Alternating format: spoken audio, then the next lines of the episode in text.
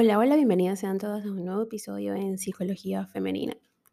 Para quienes son nuevos por acá, mi nombre es Isneikar Blanco, soy psicóloga clínico y me especializo en la atención a mujeres, trabajando en lo que es el empoderamiento, el crecimiento personal y la autogestión emocional. Y el día de hoy, como viste en el título de este episodio, voy a compartirte algunas claves para que tu vitalidad vibre eh, de una manera que nunca antes lo habías logrado.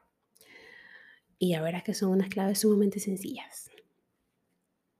Hay ocasiones en las que es necesario hacer cambios para modificar tus inversiones de energía, ¿cierto? Esto se vuelve más relevante cuando pasas por etapas de pesimismo, tristeza o falta de motivación. Llevar a cabo acciones que potencien tu energía es una manera eficaz de mejorar tu estado de ánimo.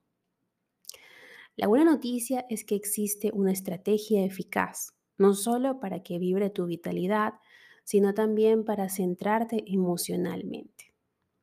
Se trata de siete acciones sencillas y al alcance de cualquier persona. La única condición es que tienes que llevarlas a cabo en una semana.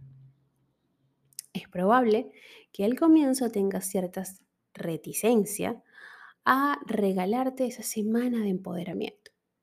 Sin embargo, si lo piensas un poco, no pierdes nada intentándolo. Y en cambio, puedes ganar mucho. Enseguida te voy a compartir cuáles son esas acciones que debes realizar para que vibre tu vitalidad en solo una semana. Pero antes quiero compartirte un pensamiento.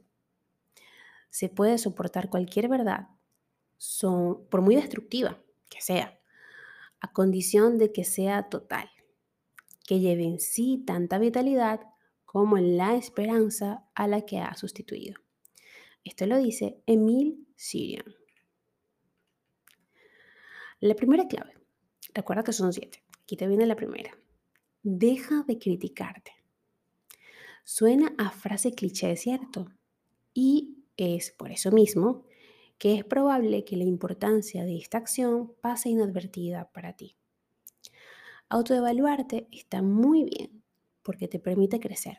Otra cosa es criticarte, en especial si lo haces con frecuencia. ¿Qué tal si te propones dejar de hacerte críticas tan solo por una semana? No es tan difícil. Y si lo es, quizás estés encontrando una clave para entender el porqué de tu malestar. Fustigarte es una narrativa mental que poco te aporta y en cambio impide que vibre tu vitalidad. La segunda clave del día de hoy es perdonarte. Deja de lado la idea de que la autoexigencia implacable es una vía de crecimiento. Al menos trata de verlo de otra manera por una semana. ¿Qué tal si te das permiso para dejar de pensar en los errores cometidos o los logros no alcanzados. Y en lugar de ello, te encuentras o te concentras, mejor dicho, en lo mucho que vales. Es posible que estés pasando por alto tus virtudes y tus aciertos, con mucha facilidad, de hecho.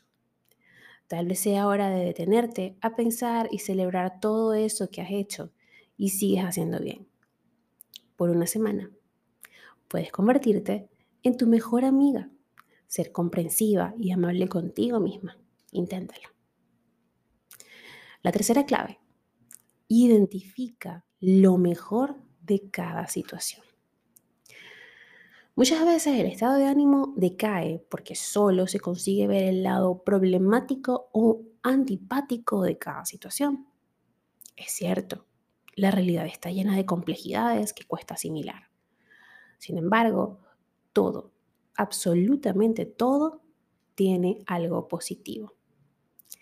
La tarea es cambiar el chip mental y adoptar una nueva perspectiva, al menos por siete días. Explora e indaga por ese elemento positivo que hay en cada una de las situaciones que hoy ves como desagradables.